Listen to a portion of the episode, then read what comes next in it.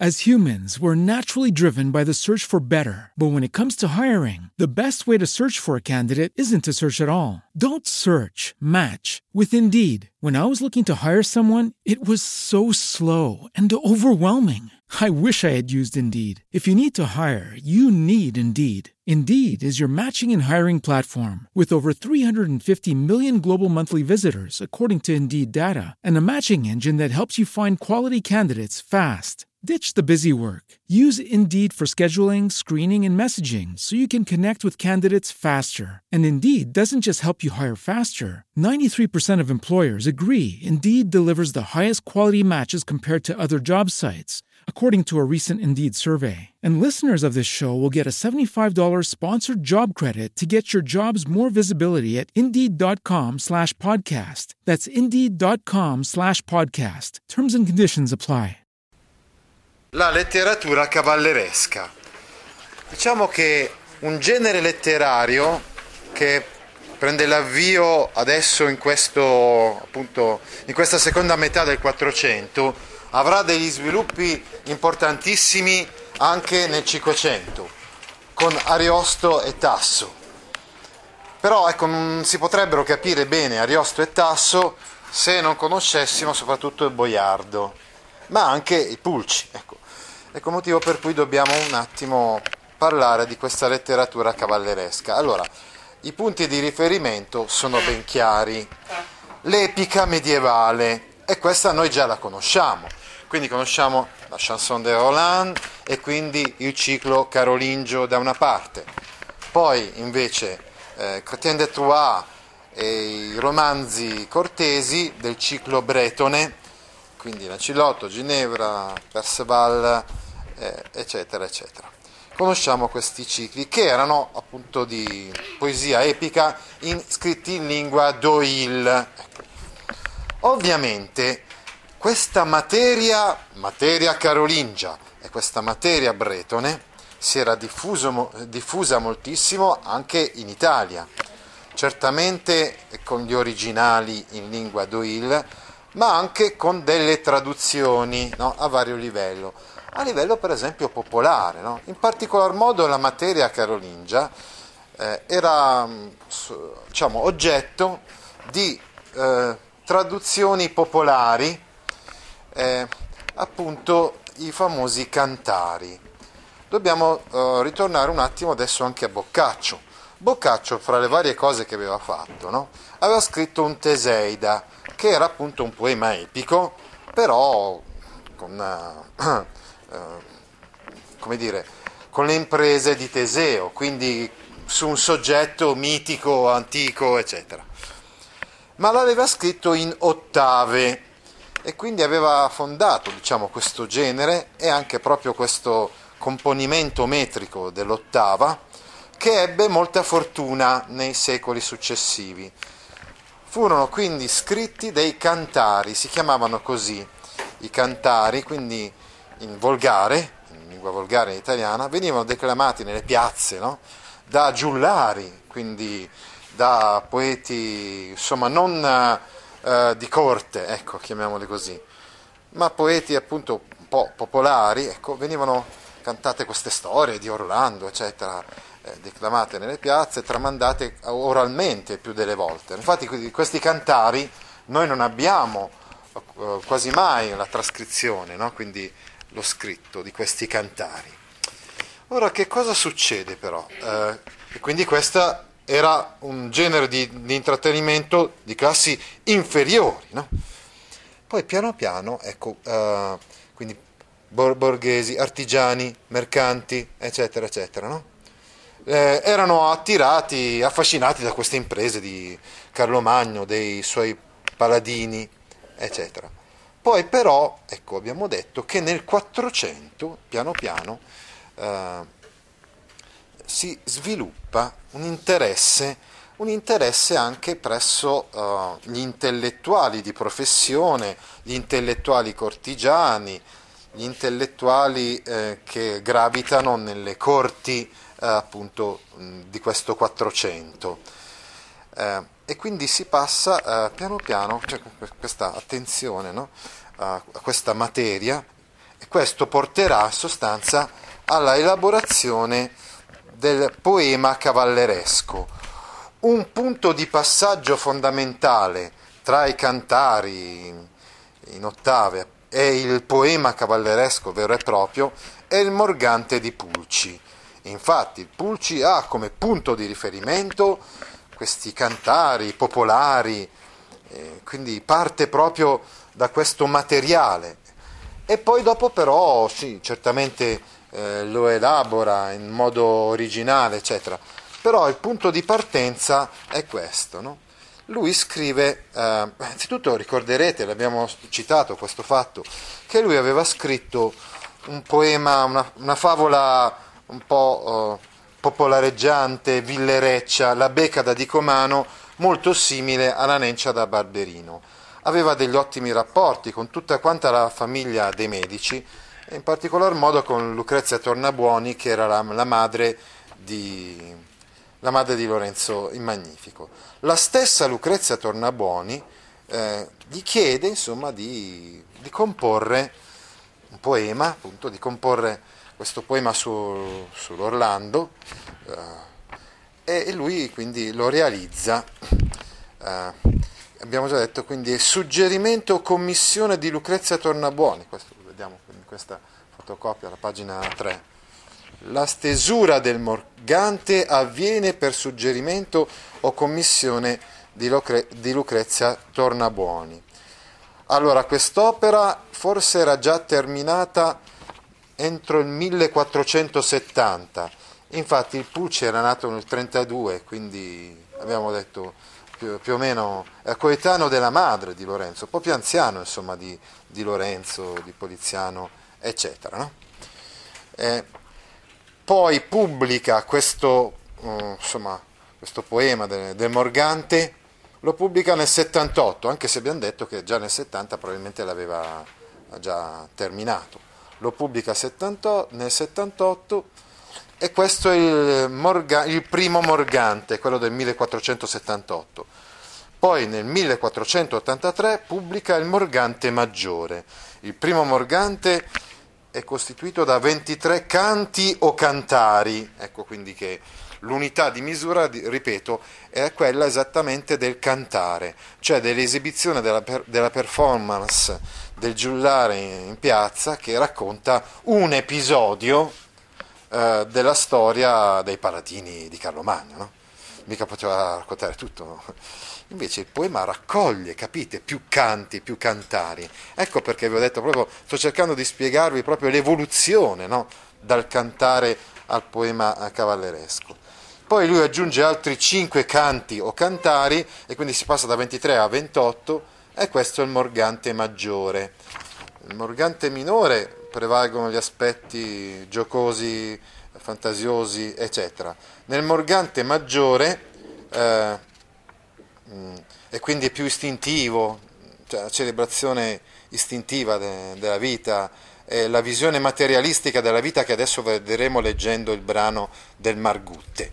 Nel Morgante Maggiore abbiamo invece una tensione filosofica nuova, in sintonia con gli ideali del circolo di Lorenzo de' Medici, anche se dobbiamo dire che il nostro Pulci era un po' comunque divergente rispetto alla egemonia, ad esempio, eh, ideologica eh, di Marsilio Ficino alla corte di Lorenzo de' Medici. Ebbe parecchi dissapori e quindi era in forte contrasto con Marsilio Ficino. Ottimi rapporti quindi con Lorenzo, che poi l'aveva anche assoldato, insomma, per fare... Per, per alcuni incarichi amministrativi, ottimi rapporti con Poliziano, eh, diciamo era, provava stima e ammirazione per, per il Poliziano, e invece non molto buoni i rapporti con Marsilio Ficino, e questo comunque per noi è abbastanza significativo, no? Quindi con Marsilio Ficino abbiamo quell'idealizzazione dell'amore, vi ricordate, no? eh, di cui abbiamo parlato, sulla scorta della filosofia platonica. Invece con il Pulci abbiamo questi aspetti, questi elementi di, possiamo dirli, di concretezza, empirismo, materialismo, che sicuramente avevamo trovato anche in Boccaccio. eh, ma che insomma sono abbastanza singolari, e così come vengono espressi dal, insomma, dal Pulci, tanto è vero che insomma il Pulci a un certo punto eh, viene accusato di essere un eretico, e infatti morì nel millequattrocentottantaquattro, eh, fu sepolto, morì a Padova perché si, si trovava a Padova, era passato poi a, diciamo, a Padova, no? eh, infatti eh, passò quindi al servizio anche di Roberto da San, da San Severino, e quindi ebbe missioni a Milano, Bologna, Venezia. Si trovava a Padova nel millequattrocentottantaquattro quando si ammalò e fu sepolto in terra sconsacrato come, sconsacrata come eretico, forse a causa delle pratiche di magia cui si era dedicato fin dal millequattrocentocinquantatré. Quindi un personaggio, diciamo, dissonante rispetto alla ortodossia, chiamiamola così, no? Eh, diciamo che poi, approfondendo il discorso su umanesimo e rinascimento, ne troveremo altri, no, di personaggi dissonanti. L'anno prossimo eh, parleremo di Giordano Bruno e di Galileo. Per carità, non siamo a quel livello. L'unica cosa che, che gli fecero eh, al Pulci fu solamente dopo la morte quello di se, seppellirlo in terra sconsacrata. Però sicuramente c'era un po' questa c'è un po' questa originalità, chiamiamola così, del Pulci, che noi adesso comunque del resto verifichiamo, insomma, nel, leggendo questo brano tratto dal Morgante. Praticamente la storia del Morgante è la, stor- la solita storia di Orlando, il paladino che va a combattere eh, sotto, insomma, sotto Carlo Magno. Solo che a un certo punto cosa succede? Che c'è una specie di eh, litigio, no? Alla corte di Carlo Magno c'erano molti paladini, uno di questi era Gano di Magonza. Gano, appunto, poi anche il traditore, no? di, eh, di Carlo Magno. No? Infatti Orlando morirà a Roncisvalle proprio perché tradito da Gano eh, di Magonza. Eh. Sta di fatto comunque che Carlo Magno, in questo Morgante almeno, si schiera dalla parte di Gano, presta fede a, a Gano, e quindi Orlando se ne va, no? e, e nel corso dei suoi viaggi e spostamenti incontra un certo Morgante, appunto. Orlando incontra Morgante, che è un gigante. Abbiamo quindi ovviamente in questi testi cavallereschi, eccetera, anche elementi eh, fantastici. Il meraviglioso compare in questi testi. Ad esempio, questo tale Morgante è alto quattro metri e più, ecco, è un gigante. E eh, avviene che con l'incontro con, con Orlando, insomma, Morgante si converte dalla religione musulmana a quella cristiana. Prima combatte con Orlando, vince Orlando, e quindi poi lo segue. Segue quello che era stato il suo nemico, e, e, e tra l'altro è talmente convinto, no, di questa conversione al cristianesimo, che decide di andare anche lui in giro a convertire, a trovare magari altri musulmani da, da convertire al cristianesimo. E questo avviene appunto quando eh, il Morgante incontra Margutte. Siamo in questa fase, no, della storia, quando Morgante va in giro e trova appunto uno che almeno sembra musulmano, no? Da convertire, che è questo tale Margutte.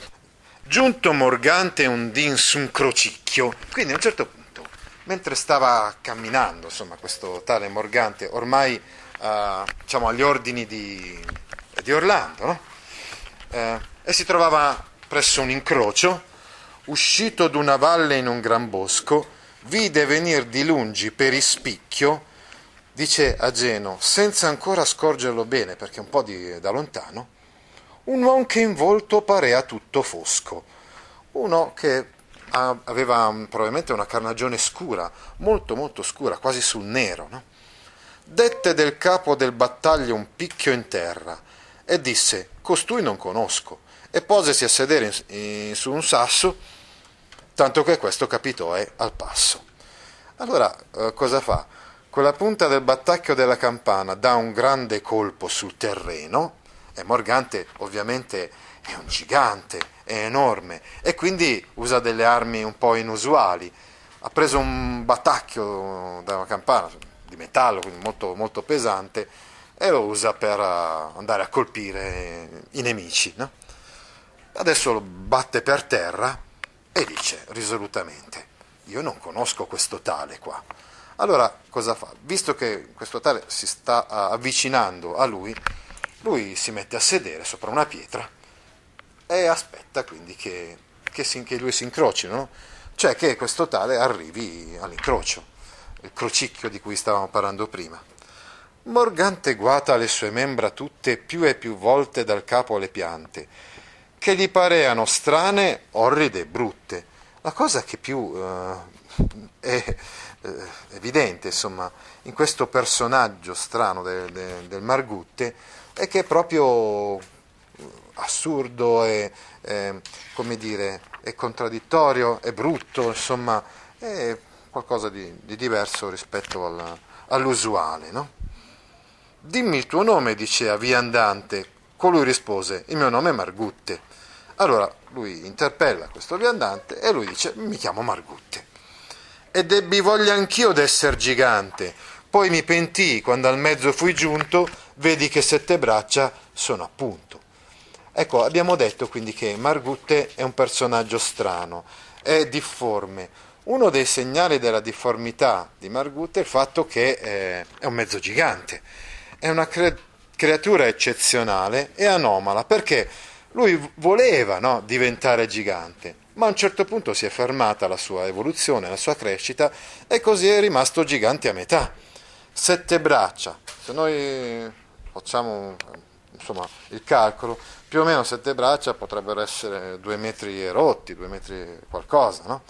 E quindi la metà, possiamo dire, della, della grandezza, dell'altezza del Morgante, no? E quindi un, un, un gigante a metà. Anche questa incompiutezza, no, caratterizza questo, questo personaggio, un personaggio bizzarro, paradossale e incompiuto. Poi dice: disse Morgante, tu sia il benvenuto, ecco ch'io arò pure un fiaschetto al lato, che da due giorni in qua non ho bevuto. Insomma, tu comunque sei il benvenuto, eh, insomma io qua al mio fianco, no, ah, ho un fiaschetto, insomma piccolo recipiente con un po' di vino probabilmente, no, al lato, e non ho bevuto da due giorni, e se con me sarai accompagnato e se vorrai fare un pezzo di strada insieme a me, io ti farò a camin quel che è dovuto. Insomma, io ti, ti tratterò come si conviene trattare uno che è un compagno di viaggio, no? Dimmi più oltre, io non t'ho domandato se sei cristiano o se sei saracino, e se tu credi in Cristo o in Apollino. Adesso voglio chiederti, di che religione sei tu? Sei un cristiano o sei un saraceno musulmano? Saraceni venivano appunto chiamati genericamente appunto i musulmani. Credi in Cristo o in Apollo? Certo che Apollo è una divinità pagana, però dal punto di vista dei cristiani, no, visto che loro avevano la loro trinità, il Dio Padre, lo Spirito, Figlio, lo Spirito Santo, credevano che anche i musulmani avessero la loro trinità, e per i cristiani quindi la trinità dei musulmani era costituita da Maometto, da Apollo e da Trivigante, che era un altro, un'altra, un'altra divinità. Bene, allora gli chiede, insomma, sei un cristiano o sei un musulmano? Rispose allora Margutte, a dirtel tosto, io non credo più al nero che all'azzurro.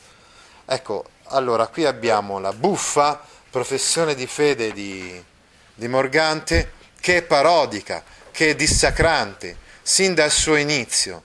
Ad esempio qua abbiamo una specie di ribaltamento di quella che è la logica aristotelica. Infatti dice, a dirtelo in poche parole, a dirtelo tosto, insomma in fretta, io devo spiegarti che non credo più al nero che all'azzurro. Insomma, credo, non credo a nulla. Credo, posso credere a una cosa, è una cosa totalmente diversa, no? Come, si, come il colore azzurro è ovviamente ben diverso rispetto al colore, colore nero. È come se dicesse, credo una cosa e il suo contrario, e ribalta pertanto il principio di non contraddizione aristotelico.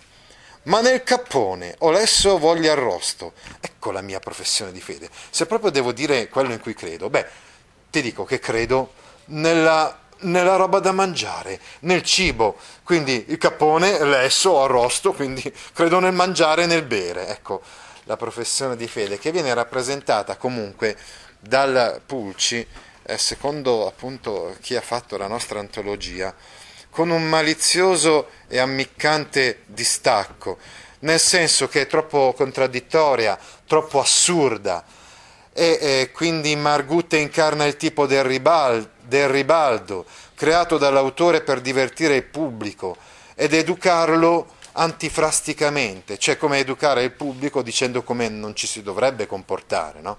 Non ci si dovrebbe comportare come questo tale Margutte. Pure il Pulci comunque ci descrive il suo modo di pensare, no? E quindi noi non possiamo comunque esimerci dal da ipotizzare che almeno in parte anche il Pulci eh, possa, mh, non dico abbracciare le tesi di, di, di Margutte, no? Ma comunque, insomma, c'è questo interrogativo che a nostro parere rimane senza una risposta certa o inequivocabile. L'interrogativo sarebbe questo: uh, le idee di Margutte coincidono con quelle dell'autore? Dicevamo che in generale non coincidono, poiché, poiché Pulci è un uomo di cultura, non è ingenuo, non è sciocco, eccetera. Però sicuramente è singolare il fatto che le abbia così, in maniera così precisa, riportate queste idee. A che cosa credo? Al cappone o lesso voglio arrosto, e credo alcuna volta anche nel burro, nella cervogia e quando io no nel mosto, e molto più nell'aspro che il mangurro, ma soprattutto nel buon vino fede, e credo che sia salvo chi gli crede. Allora, io credo, ecco la professione di fede materialista. In un certo senso potremmo dire, noi in quinta studieremo il materialismo storico di Marx ed Engels. Qui abbiamo una sorta di materialismo ironico del Margutte eh, di Pulci, nel senso che dice, credo nelle cose da mangiare eh, e da bere. Ad esempio, credo nel burro, no? Che serve, come dire, per far da, da mangiare. Credo nella birra, che insomma mi inebria. E poi anche nel mosto, eh, si usava a bere il mosto, eh, quindi vino fermentato, che appunto ubriacava ancora più rapidamente rispetto al vino normale, no? E molto più nell'aspro che il mangurro potrebbero essere eh, appunto due, mh, due tipologie eh, di vino. Infatti il, il mosto sarebbe appunto ancora l'aspro, e invece il mangurro sarebbe il vino dolce. Insomma, soprattutto poi ho, ho fede nel buon vino, il vino buono, eh, e credo che sia salvo chi gli crede. E credo nella torta e nel tortello, l'uno è la madre e l'altro è suo figliuolo. Continua la dissacrazione con un riferimento implicito alla sacralità del rapporto tra la Vergine Maria e il Cristo, che sono nella, appunto, nella professione di fede cristiana presentati come la madre e il figlio. Ma invece qua l'unica madre, l'unico figlio che conosce Margutte sono la torta e il tortello. E il vero pater, pater nostro è il fegatello, e possono essere tre, due e un solo, e deriva dal fegato almen quello. Continua in questa dissacrazione il Margutte eh, riferendosi alla preghiera principale dei cristiani, pater nostro, pater nostro eh, appunto, evangelico. Quello dice l'unico, il vero pater nostro per me è il fegatello. Poi continua con la dissacrazione della Trinità. Possono essere tre, due e uno solo. Quindi riferimento alla Trinità, un dogma cristiano secondo il quale eh, c'è un'unica natura, quella divina, ma che si divide in tre persone. Però dice, deriva dal fegato almen quello, eh, si riferisce al fatto che il, lo Spirito Santo nella professione di fede cristiana eh, deriva eh, dal figlio, eh, eccetera, dal padre, dal figlio, eccetera. È chiaro quindi che questa è una professione di fede, eh, dicevamo, eh, molto più rozza e insomma ironica, ecco, una parodia, possiamo dire, della, della professione di fede cristiana, una parodia dissacrante. Poi ancora dice, e perché io vorrei bere con un ghiacciolo, Se, camo, se Macometto il mosto vieta e biasima, credo che sia il sogno o la fantasima. E dice ancora, siccome dal momento che io ho fatto professione di fede nel vino, no? E vorrei bere eh, vino eh, con un ghiacciolo, cioè in un piccolo recipiente di, di legno.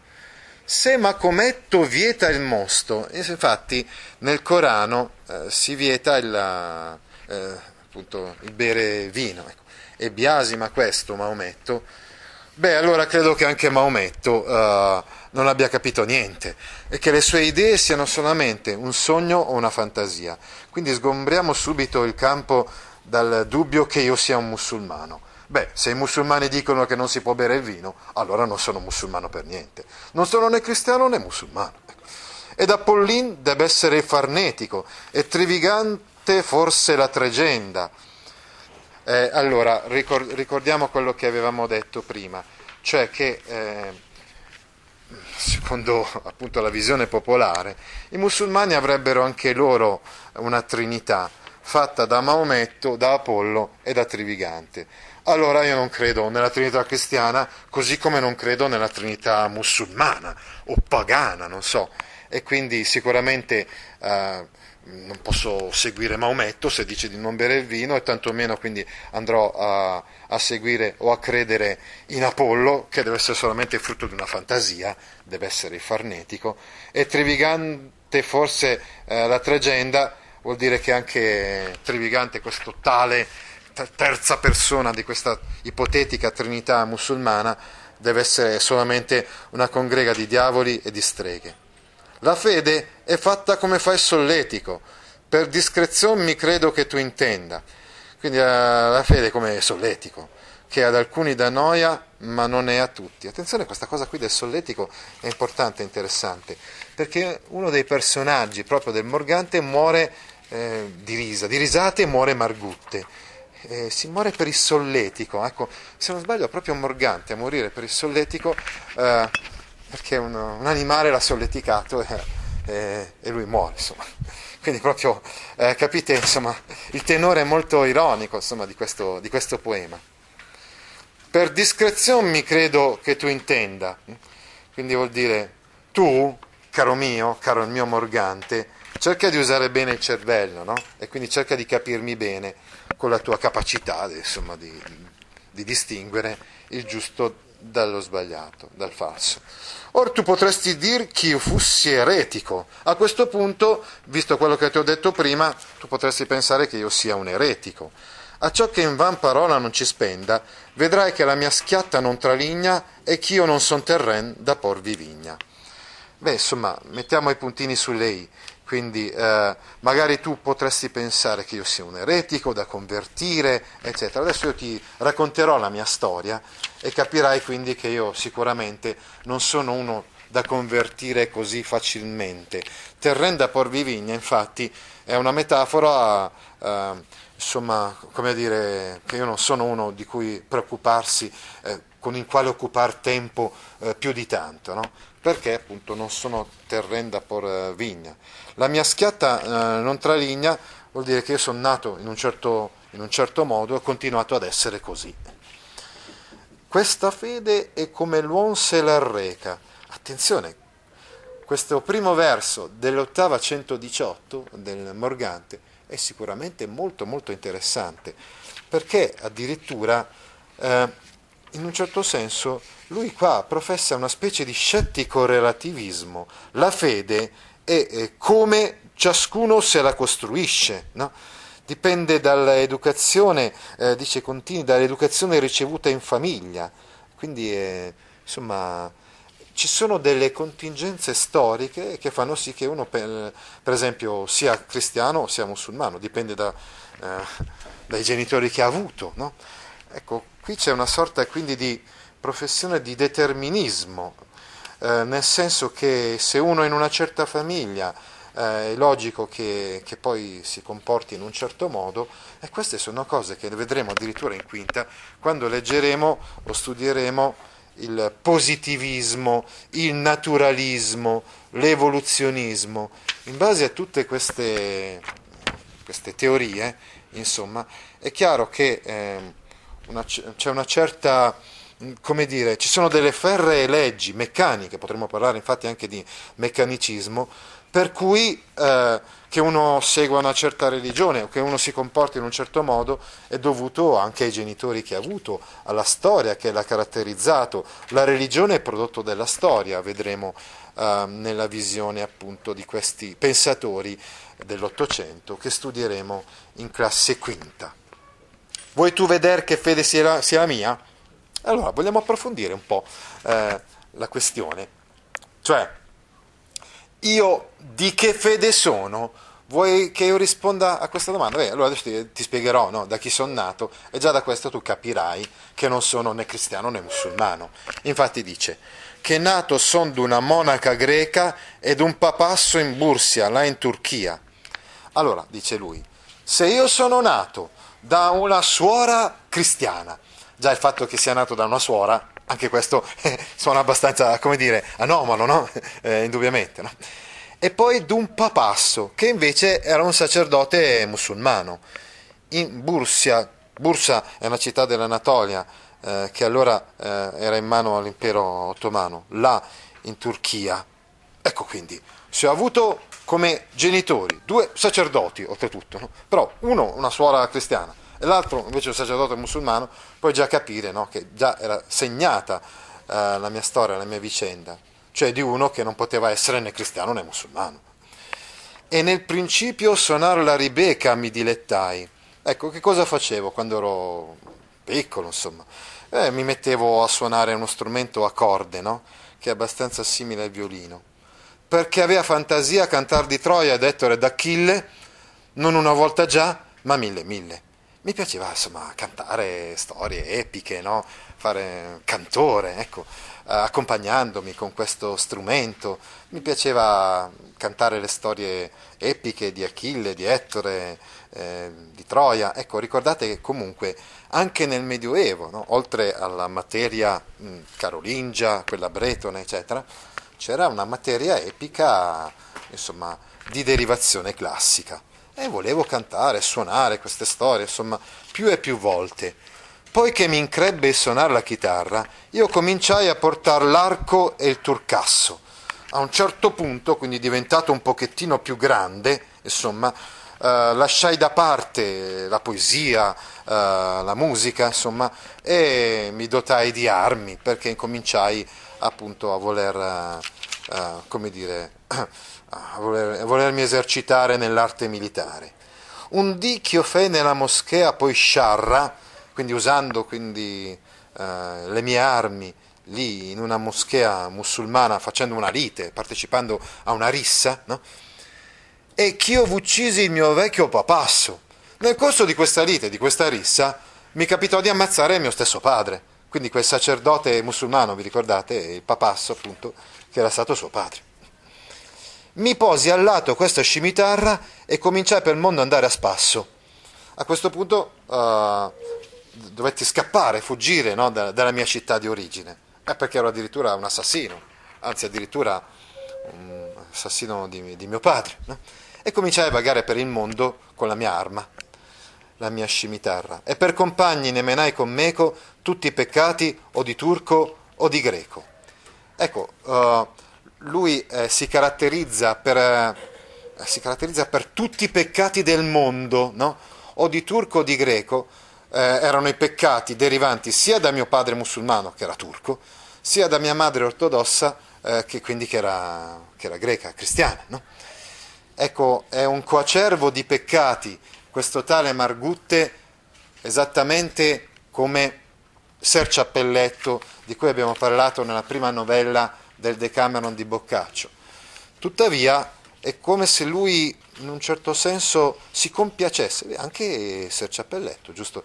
Si compiaceva dei suoi peccati, però in Ser Ciappelletto avevamo una, altre questioni, ad esempio abbiamo uh, notato che, che questo comunque a lui doveva servire per salvare i due mercanti che l'avevano ospitato, non so, ma era consapevole in un certo senso, era... Uh, consapevole dei, dei suoi peccati, no? Di andare all'inferno comunque per tutto quello che stava combinando, che stava facendo.